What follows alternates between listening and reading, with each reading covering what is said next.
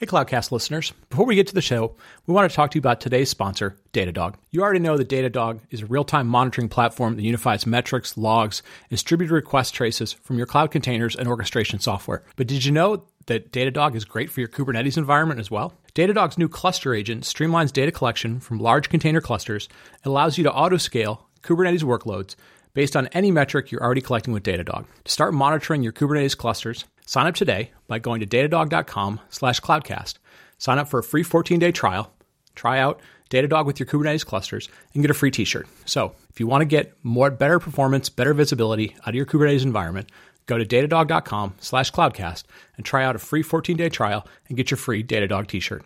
And now, on to the show. Cloudcast Media presents from the massive studios in Raleigh, North Carolina. This is the Cloudcast with Aaron Delp and Brian Gracely, bringing you the best of cloud computing from around the world. Good morning, good evening, wherever you are. Welcome back to the Cloudcast. We are coming to you live from the massive Cloudcast studios here in Raleigh, North Carolina.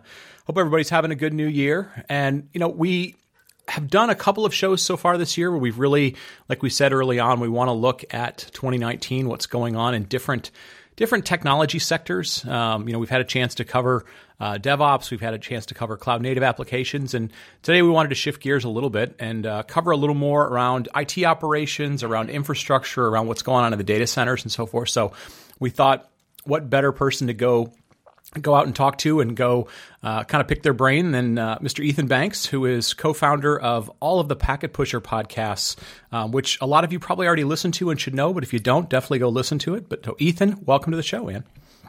Yeah, thanks for uh, having me, Brian. You said that you know what better person? I mean, I can think of a lot of people, but but I appreciate that vote of confidence nonetheless. well, you know, I know Aaron and I both have listened to a lot of your shows for a long time. Um, I was a uh, a longtime Cisco person, so I got to know the packet pushers through the networking side of of all the shows that you guys put together, and then um, we've gotten to know Chris Wahl, who's your your co-host on the Datanauts podcast. So we've listened to you guys for a long time. Um, we love the fact that you cover. You know, I think I think we love the fact that you guys do two things. Number one, you you cover a lot of diverse topics, everything from you know infrastructure and networking and security and data center planning and hybrid cloud. Um, but you guys don't pull any punches. I mean, you're you're all uh, you know ex practitioners, um, and uh, you don't you don't put up a lot of BS. So I think if if people are in this in that domain, um, they're going to get a ton of really good information from you guys. Yeah, I appreciate that you recognize that because that is one of our goals to uh, shoot a lot of holes in the hype cycle and uh, keep it as real and uh, practicable, actionable as possible. Yeah. So for anybody who who doesn't listen to um, kind of the Packet Pushers network, if you will, give us a little bit of your background and then just kind of give us a sense of how broad Packet Pushers has become these days.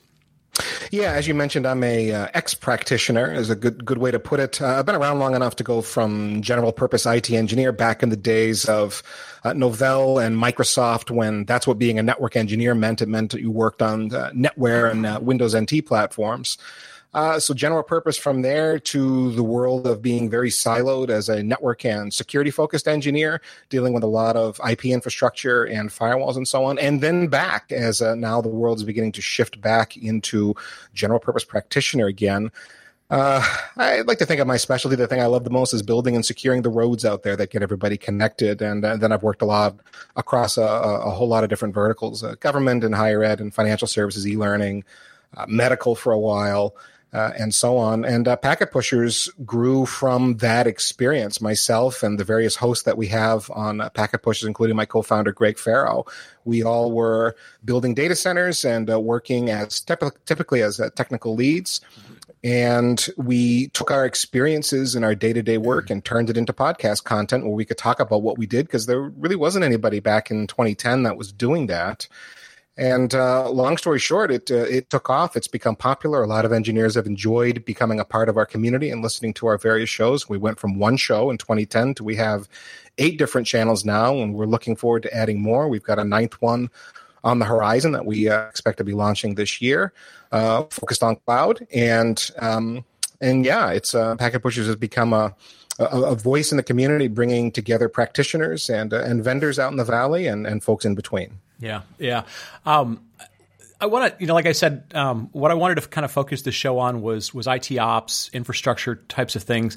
Um, I feel like over the last couple of years, um, the the conversation, the the kind of buzz around uh, IT ops and infrastructure kind of falls into um, software defined. Uh, software defined a lot of stuff, which covers software defined networking and storage, a little bit of HCI, hyperconverged infrastructure. Mm. Um, hybrid, hybrid cloud seems to be a lot of the conversation of like, are things going to move out of the data center or will it be some mix of the both? And then obviously uh, a little more practical around a lot of things being uh, automated. So whether you know pick pick your favorite sort of automation tool, whether it's uh, you know Chris's favorite in PowerShell or things like Ansible or Puppet or others. I mean, is that is that kind of the, the state, uh, you know, of, of, the big the big things that are taking up, uh, you know, IT ops times? Are, are those real? Do you guys feel like those are real things? Do you feel like they're they're too much hype? Where, where, where do you sort of, in terms of what are the big pillars of things that you're kind of focused on versus the things that you feel like are are sort of BS? uh, that is such a loaded question. Uh, part of the reason it's loaded is it really depends on who you are as a as a company, as a business, as an organization, and as an IT practitioner. What sure. problems are and what you're trying to solve. So there is a lot of individual context here that'll provide nuance for the answer depending on your perspective. But so so here's some things that I do think are indeed real, kind of no matter who you are. Uh, one is simplified operations. IT is complex and increasingly more so. The more we can simplify uh, those operations the better that may manifest itself, for example, as a HCI, where a lot of the complexity is masked for you by a unified interface. Um, the, the, the, I think that's part of the reason those sorts of solutions are selling well. Uh, another thing that's real here that just about everybody needs are predictable results. So, no matter how complex the infrastructure is that's being stood up, you need it to work predictably every time. Um, that is impacting process. Uh, that is driving automation to a great degree. If you leave it up to the people to be clicking and typing and kind of winging it as they go uh, from from memory, you're going to get inconsistent results. If you can automate as much of that provisioning process, I'm talking about provisioning since we're talking about infrastructure focus and uh, and uh, infrastructure lifecycle management. I'll, I'll broaden the context of that. If you can automate that, you get more predictable results, which is which means more predictable results for the business. So that matters. And maybe we could summarize that by saying we got to get the infrastructure uh, out of the way. Um, the business for a long time has complained about how long it takes to bring any sort of any sort of infrastructure online so that an app can get deployed and get moving and bring in a measurable change for the business. And IT projects seem to run into the many weeks and months and sometimes years, depending on their scale. So as quick as quickly as we can move along to get the infrastructure out of the way. That that's a real need for sure. So we want to uh, stand up infrastructure quickly. We need to be able to scale that infrastructure quickly. Once we've exceeded the capacity that we've got, we need to be able to grow without it being a, a dramatic event. And again, that that point about automation, all of that. Uh, all that automation is helping us with, the, the way I see it, the chief thing that automation is helping us with is bringing that consistent, speedy uh, result. Um, now, you, you want to talk about hype? Oh man, this is such a loaded question, and you uh, you work for a vendor. Last I knew, Brian. So uh, so don't yeah. take any of this personally. Sure, but uh, sure. but cost savings is often preached by vendors as you buy this, you're going to save money. Really? Um, you know, sometimes that's true, but a lot of times that is just total hype. Um, uh, managing your costs is a very difficult thing. Uh, public cloud is a great example of this. Ah, move to move to cloud, and you're going to save money because you're not, you know, burning electricity and you're not managing a facility, and you can cut back on staff and all that. that we've blown that up. I think everybody knows that that um, ROI is not a not a measurable thing, and some people have even pulled back out of the cloud because uh, cost management is difficult. So cost savings has been uh, been hype uh, I believe. And now I'm going to pick back on one of the things I said was a real thing and go back to simplified operations. Okay, so the, the glory of hyperconverged, let's say, is that simplified interface, unified interface, and it's great until it breaks. And then that's not so great anymore. And Brian, you mentioned hybrid cloud earlier. Man, there is nothing simple about hybrid cloud. If you if what we mean by hybrid cloud is you've got a an on-premises cloud and a public cloud that you are unifying to work together as a, a single, at least conceptually, a single platform upon which you deploy workloads. And there's nothing simple about that either. And so I think, you know, that you know the the notion that uh, you know everything is being simpler uh, and, and easier to work with as you use these new tools is nothing could be further from the truth. Man, there's more gears and levers under there than uh, than you can believe. And, again, it's all great until it breaks. Yep. Yep. Uh, another point about hype then not every shop needs this. Oh man, all of you know, hybrid cloud and, and all the rest of the buzzwords that we can fill in, whether that's uh, automation, whether that's site reliability engineering, you know, whether that's uh, anyway, a, a, lot of these buzzwords that we get all excited talking about on podcasts and writing about. Um, goes back to some of my opening co- comments. This really depends heavily on who you are as an organization and what you're trying to accomplish. So, you know, the, the, the, salesperson can walk in, you can read an article, you can hear a podcast talking about the new shiny thing. And it's, it really is hype. You don't, it's, people are excited about it because reason, but that reason may not apply to you. Uh, so again, big, big bit of hype there another I, think it's finally starting to die up digital transformation i mean I, I, hope we're over that that bit of hype. Uh, and, and, you know here's my idea. There is a core of truth in the notion of digital transformation right? The um the, the big idea is using your data in such a way that you can advance your business by um, forming deep business insights based on all that information you might have about your customers or your transactions or how people consume your products uh, etc but some people say digitally transform or you're going to be left behind. And it, you know it's spoken of as like this this gospel truth but i don't i just don't think that's the case necessarily going back to who you are and what you're trying to get done.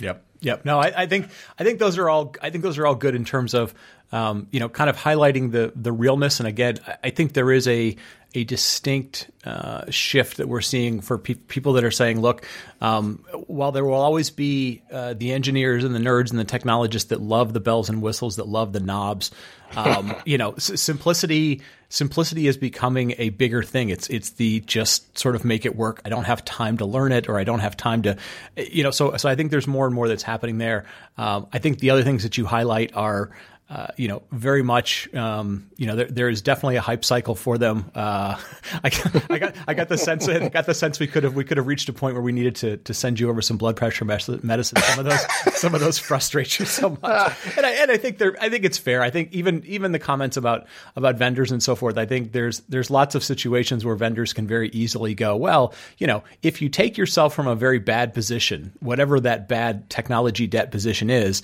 and you use the new shiny, yeah, you can make a case where you go, yes, it's 90% faster.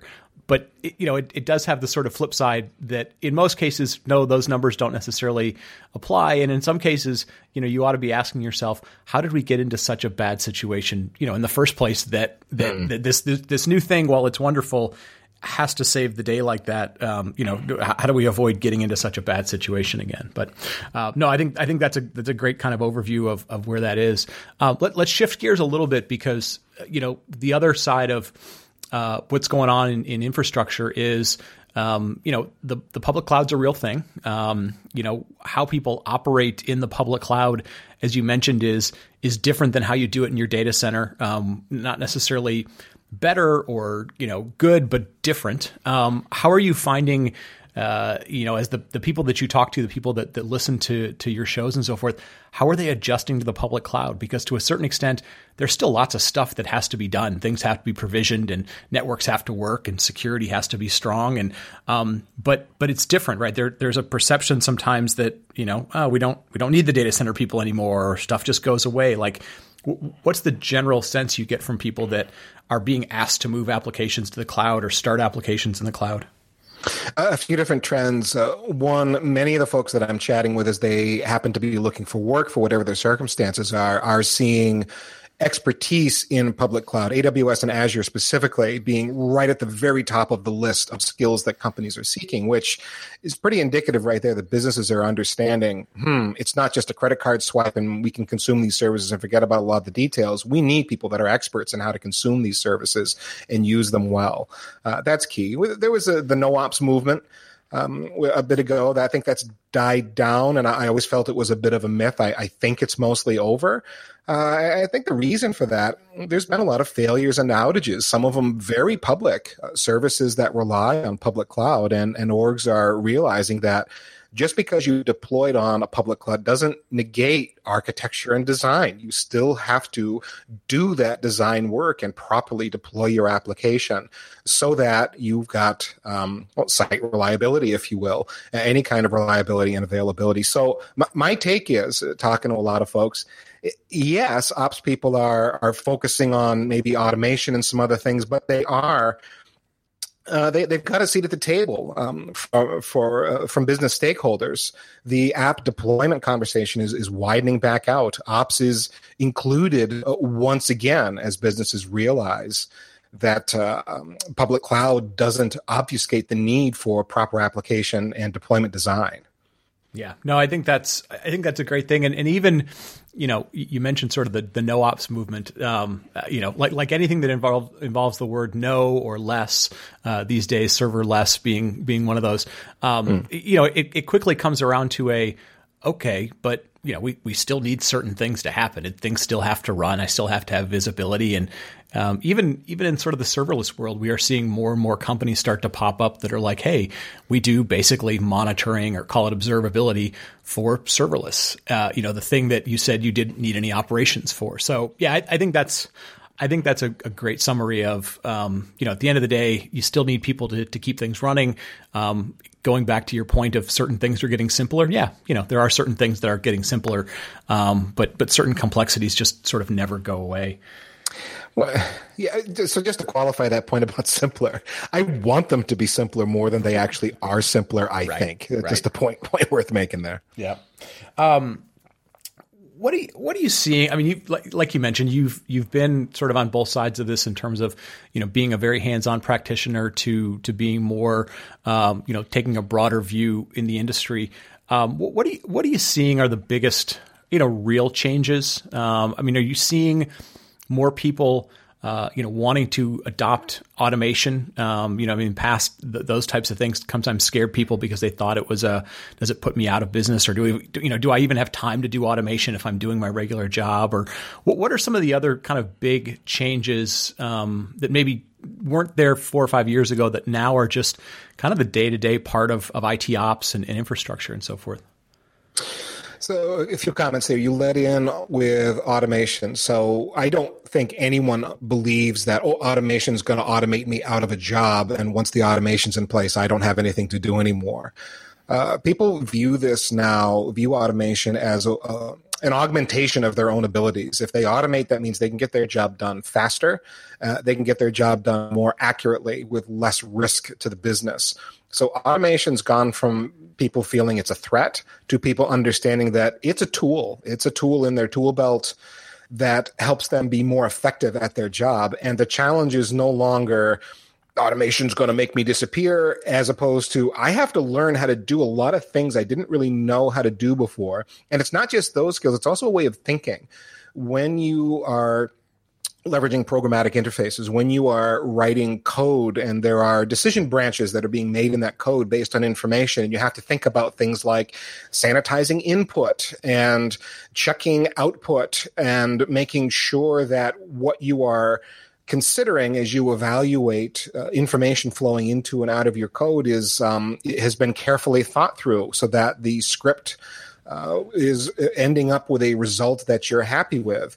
And then that's just that's just coding. And then you get into more complex tools with ability to, ansible uh, terraform being very popular uh, in cloud and or networking worlds. Um, that is a that is a lot of change that is coming, but that er, that is real. Now, a lot of the folks I deal with tend to be uh, networking practitioners, and automation has been slow to come in that world. But even there, uh, it is now one of the hottest topics that we talk about on the Packet Pushers Network. If ev- anything that we publish related to automation or helping people understand automation tools or get off the ground with automation is extremely popular. Uh, they rise quickly to the top of the list in uh, download statistics and so on. So it's definitely reflective of what's going on with uh, with folks.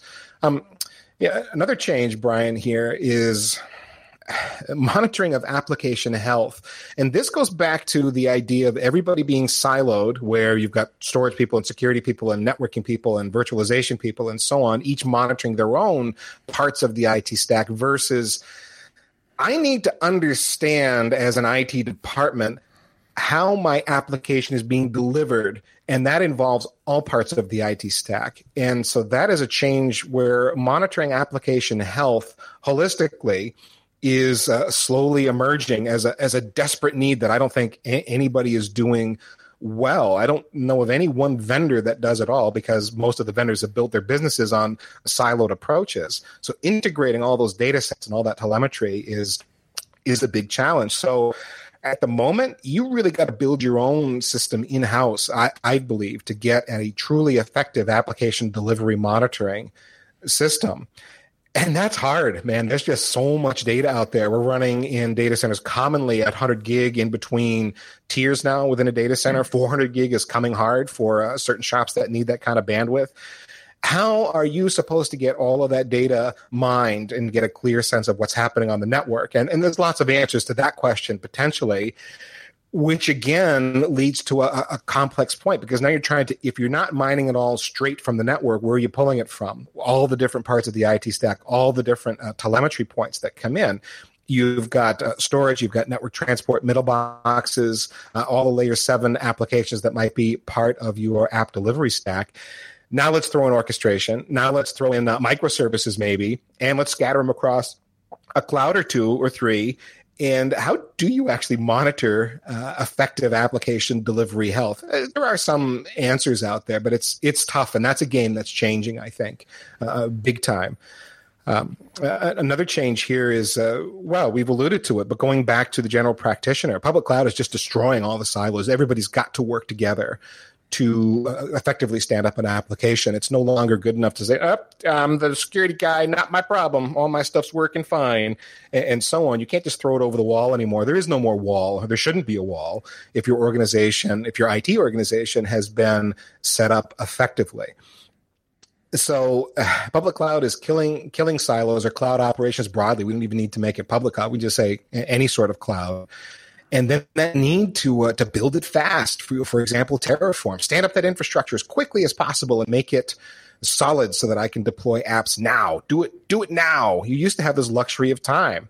Yeah. Oh, an app's coming, and uh, you don't have that time uh, now. And then, of course, keeping it running. You know, Kubernetes uh, knowing everything that there is to to know uh, out there. It's uh, infrastructure as a service doesn't doesn't run in a vacuum. You've also got platform as a service, and so as as IT practitioners, we're all being called upon to know all of these things to effectively deliver uh, an application. It's um it's a busy world uh, yeah, now, Brian. Yeah, yeah, yeah, yeah, yeah. Let me let me ask you sort of a follow up in that in that vein. You, you mentioned networking a little bit, and um, what's the what's the general um, kind of thought or, or, state of best practices when when people have to network um, things between their data center and and the cloud? I mean, is it is it becoming kind of generally uh, accepted that they're doing it as these these direct connect um, types of technology? So you know, you, you go into one of the the co-locations and you get a direct connect from Amazon, or is it still you know just getting fat pipes over the internet, or what?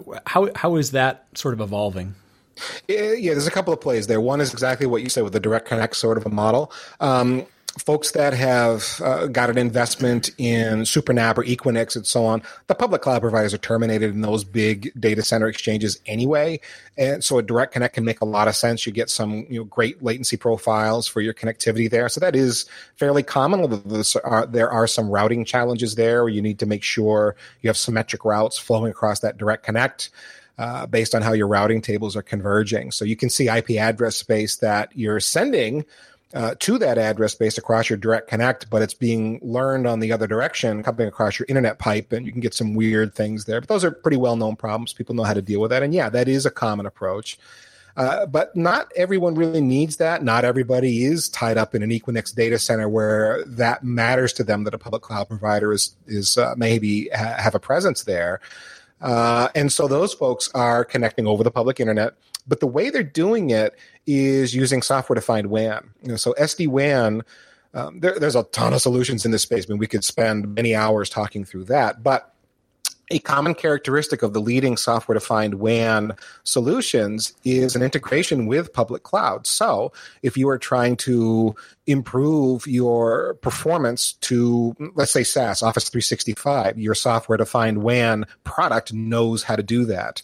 Uh, let's say you're trying to get better performance out of your AWS uh, presence in uh, whichever data center you're you've got your workloads located in. Yeah, the SD WAN can know about that. You can actually write uh, service level agreements within your policy generator for SD WAN that will help you optimize traffic there. So it's not merely that you've got internet connectivity and you connect, but it's you've got intelligent internet connectivity, that intelligence provided by software defined WAN that knows about your various public cloud services and can help deliver your traffic to them in an optimized way.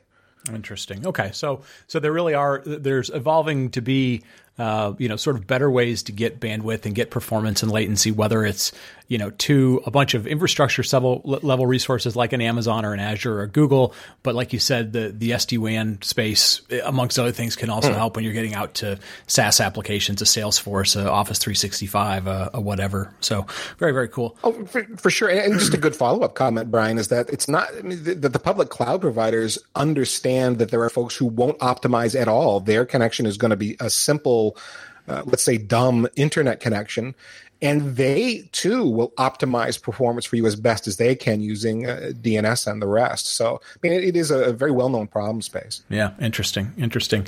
Um, you know, we've talked for a long time uh, up at the application levels of the stack and things like DevOps and all, where we where we say, you know, um, you know, th- those teams, the, the application teams, are sort of having visibility into the business. You know, we're going to build a new application, we're going to save the business. Here's the metrics that we talk about. You know, it's deploys per day or or you know some way of collecting customer metrics and and making changes. Are there equivalent types of things uh, from an infrastructure or an IT ops perspective where those teams are, are like, okay, we're, we're having to shift the language that we use to make the business understand what we do um, so that it doesn't just seem like oh it's just there. Um, i mean is that is that happening much or is that still just you know we should be like referees in a sporting event. Just do our jobs and as long as people aren't talking about us things are great. Just keep it fast and keep it up and running I mean, it, it, depends on the individual, of course, but uh, the, the reality is businesses are demanding that IT professionals have soft skills, including those folks in ops. So you, you do, as an operations professional, need to be able to communicate to business folks effectively using their language and thinking about them as idiots because they don't understand all the acronyms and the jargon that we use or the implications of switching, I don't know, a DNS provider or moving to a higher bandwidth circuit or you know, adding a node to a cluster. You, need to be able to explain that to business stakeholders so that they understand in a, in a, in a way that's tangible to them what the impact is uh, of changes to infrastructure and operations are going to be. Um, so I, I believe an IT operations person who who is effective at communicating with the business. They, they understand things like cost. They shouldn't. They don't just think, just give me the budget and, and stop asking me questions. You know, they they are going to understand that business uh, businesses need to control costs, need to understand what value they're getting for the dollars that are spent, and uh, will respect that as they communicate not just a solution but options with different budgetary levels to a, a business they're going to understand that any design that you put out there is ultimately going to be a compromise. They're not going to see things um, uh, as black and white as, as an absolute. You know, the best technical solution is X, and so if we don't go with X, this is stupid. You know, they don't think that way. They don't talk that way. They understand that there's um, that that compromise that ultimately is going to be reached that has a bearing upon uh, budget and uh, technology and, and practicality, what the business can actually uh, do um, these people are enabled thoughtful they're they're helpful they're not barriers they're not egomaniacs they um they really understand that business and business people business owners they're not stupid people and uh, and businesses um, understand on the flip side that they want to include everyone that is involved in a in a major decision like their IT infrastructure. Uh, they're not problem they hopefully they're not problem children that have to be uh, left out and told what to do because they're just too difficult to get along with so Uh, so I said, now uh, to be fair, I think I just painted a bit of an idealized world. I mean, I know businesses do want this because that is a soft. It's pretty easy to do a little googling and find that businesses are looking for their IT professionals to have soft skills.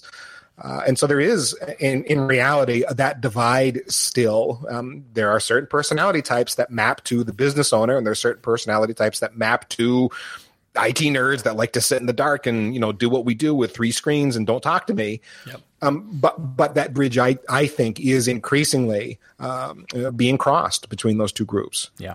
Yeah, no, I think that's I think that's good, and it wasn't the, the intention was never to to sort of go like let's continue to pigeonhole uh, certain groups as as uh, as troublemakers and, and problematic. I, I, was mostly, you know, again, you know, everything about this this conversation and this show is really just about like how are things evolving and changing, and it and it very much sounds like, um, you know, you're you're advocating for saying, look, and you know, and, and I've listened to your shows for a long time. You've advocated this for for a long time. It's not new. It's like, look, um, you have to be able to explain to people why what you're doing is valuable. It doesn't matter if it's making the network faster, if it's making things secure, and and and there is a there is a human element to that skill. It doesn't mean it should diminish your your technical wizardry, uh, but it just means that you know at some point, if you want to grow your career or you want to be able to take on more responsibility, somebody has to understand that, and and, and that's something I know from listening to you talk. Like that's just been a constant. It's something you've talked it, about forever. Oh yeah, I, I mean, I, I, believe as an IT person, you you should look at the business as a as a partnership, and and the the business should look at IT as a partnership, not a cost center, not oh gosh, I got to go talk to those people again, you know, and, and, and then they go down to the down the elevator to the basement and talk to the IT people.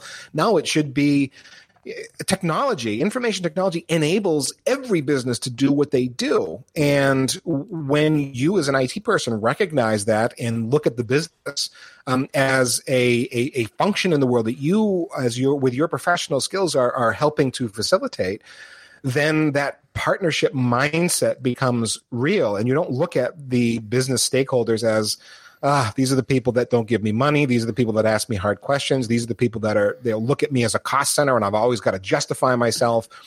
And it really changes the tone of the conversation. And, and it can take time to change the culture within an organization to, to, have it feel that way as opposed to feeling adversarial confrontational.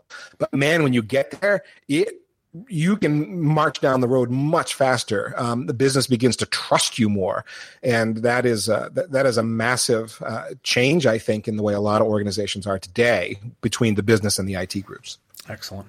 Well, let me let me wrap up real quick, uh, and I'll, say this: this is a conversation. This last question is one we could go on for a long time, but I'll I'll point to folks, uh, both Ethan and uh, Chris Wahl, who run a podcast called the Datanauts, which I highly recommend. Um, you guys did a great job as sort of an end of year wrap up, and said, "Hey, what are we going to focus on in 2019?" and went on for for quite a while about topics. Real quick, give me two or three things that that uh, you know you're looking forward to sort of exploring this year because you feel like um, the technology is maturing and, and people are gonna are gonna benefit from it. Okay, I'll give you a, a couple of bullet, bullet, points, Brian, and I'll keep it tight. Uh, one is uh, reiterating the idea of simplification of infrastructure, avoiding, in that context, I mean avoiding new shinies and understanding when some new technology solves a business problem as opposed to just lining a vendor's pocket and creating technical debt and you know, and so on. So that that's a huge thing that I'm very keen to understand because every business is different and figuring out which technologies that matter solve which sort of businesses problems i, I want to get a i don't know i got to build a matrix or something but to get this sort of aligned uh, well and be able to communicate that to folks Every, uh, too many people think we got to be rolling out Kubernetes because everybody's talking about it. No, you probably don't. You know, so let's have some of those conversations. Those matter in 2019 as a lot of these new tools begin to solidify. So that's one point. And then a second point, I am very keen to uh, talk to folks who are successfully building uh, application monitoring infrastructure. They're dealing with telemetry, they're dealing with real time infrastructure analysis, and they're putting systems together that give them deep uh, and uh, hopefully uh, predictive knowledge of what's going on in their infrastructure to help them a avoid outages but then b recover from outages effectively in a holistic it stack way something that crosses teams and unifies it departments i still see a massive hole here but uh, lots of folks that are working on this, and, and I know there's folks that have stories to tell uh, regarding this. Very, very cool. Well, listen, um, before we wrap up, uh, give folks a, a, sense of, you know, what's the best place to to hear all the stuff that you guys are doing on Packet Pushers and, uh, um, you know, kind of what's the best way if, if people want to reach out. I, I know, like on your last show, uh, like I said, mentioned on the Datanauts show, you said, hey, we would love to cover some some day two. How are people, you know, troubleshooting things or solving problems? So if somebody, for example, uh, is one of our listeners and they say, hey, I'd love to go on on their show and and talk about my experience of like solving, you know, fixing a really big problem or something like, what are some some good ways for folks to get in touch with you guys? Uh, there's several ways. Uh, one, if you want to get in touch with me specifically, ethancbanks.com. Go to my about page. There's several ways to contact me there. Uh, packetpushers.net. Uh, Packet Pushers is a network of podcasts. We have eight different channels. There's a subscribe page. There's also a contact page.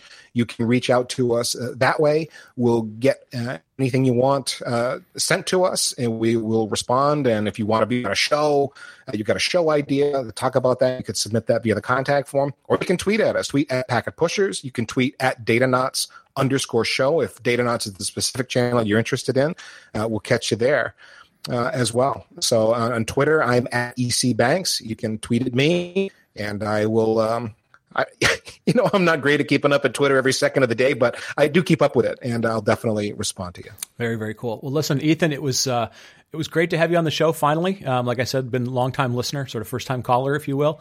Uh, we wish you guys a, a, lot of success with with all of the channels. We hope that uh, the Cloud Show doesn't take off too much. We'd like to you know continue to keep some audience with ours, but uh, folks, definitely go take a look. If if the infrastructure space, if uh, you know the hybrid cloud space, automation, all the things that they cover um, is is your area. Uh, great content over there. Lots of um, you know smart people that have you know a lot of good hands on experience, and they also you know bring on a, a ton of good guests. Can't highly recommend them uh, enough. Ethan, thank you so much for the time today. I enjoyed the conversation. And folks, with that, we're going to wrap it up. As always, thank you for listening. We hope you're having a great 2019, and we will talk to you next week. Thank you for listening to the Cloudcast. Please visit thecloudcast.net to find more shows, show notes, videos, and everything social media.